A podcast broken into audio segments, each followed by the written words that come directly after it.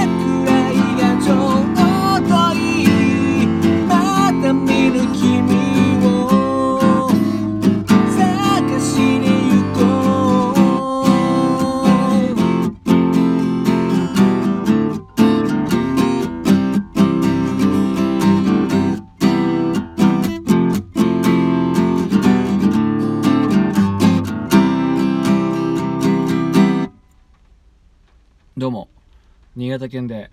シンガーソングライターやったり役者やったりあとハミングというギター教室やっております。斉藤直と申します。聞いていただきどうもありがとうございます。今ほど歌いましたのはスキマスイッチで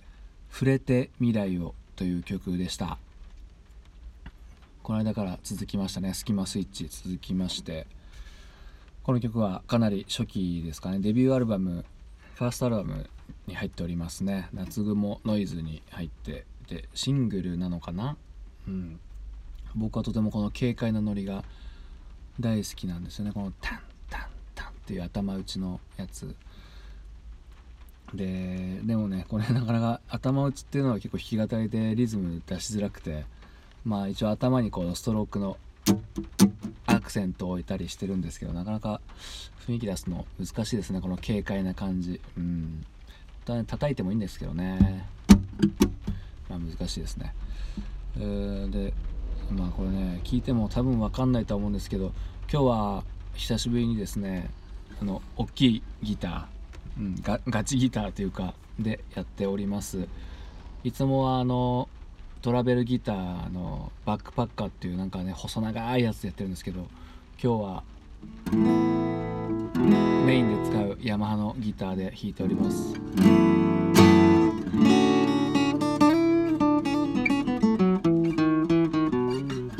まあ適当ですけど、うん。まあ、こんな感じで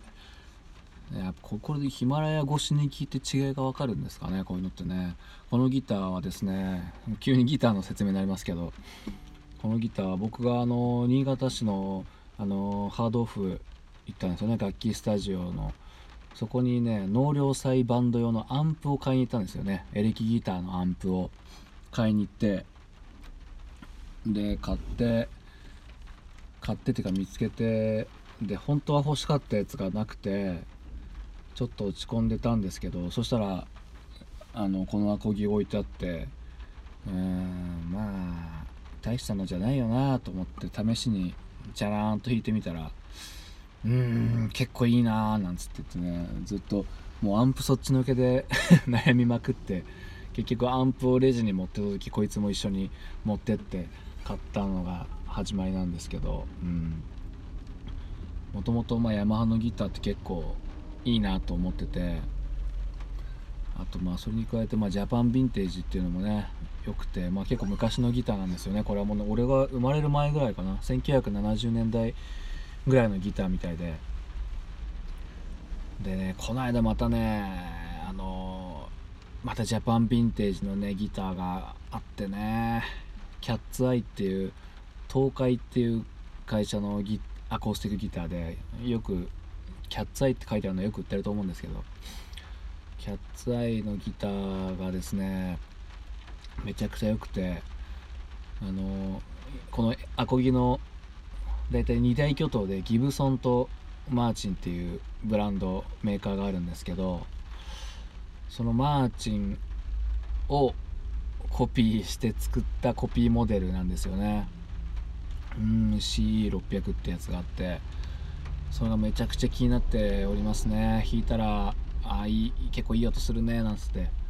うんこの昔のジャパンヴィンテージが何で好きかっていうとこのねなんかこうその当時の80年代とかの70年代のギターこの日本のギターっていうのはそのアメリカとかアメリカのそのギブソンとかマーチンっていうその二大巨頭のギターをですねもう徹底的にパクってるらしいんですよね。うん、もうまあコストその時はまあバブリーだったか分かんないですけど、うん、で徹底的にコピーして本家からももう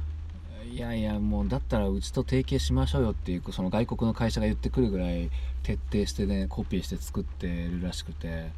なので本体自体はそんなに安価そんな高くないんですけどでもそのまあ徹底的にコピーしてるんでね何回言うんだって話ですけど、うん、コピーしてるんで、まあ、そのマーチンとかに近いと。うん。というのがねこう夢があるじゃないですか。なんかひょっとしたらあいつがなんか形姿形はねキャッツアイとか書いてあるけどあれマーチンとかギブソンと同じ音すんじゃないかみたいな感じのですねなんかその不確定要素みたいなのがすごい心くすぐるんですよね。うん。でしかも国産っていうのがまたいいですよね。うん。やっぱり日本人なんでね日本の国で作られたギターを胸張って使いたいなっていうのももちろんあるし、うん、意外と、まあそれはね外国のもの大好きですけど、うん、意外とね愛国心 愛国心っていうか、うん、だからね「松風」ってバンドやってるんですけどそれも、うん、なんか漢字にしたかったっていうのもあってね、うんまあ、まあ別にあのアルファベットも使えますけどね、うん、そんな感じで意外とこの和な感じが意外と好きなサイトでございましたけどね、まあ、もしよかったらまた明日からも聞いてやってください。それでは聞いていただきどうもありがとうございました。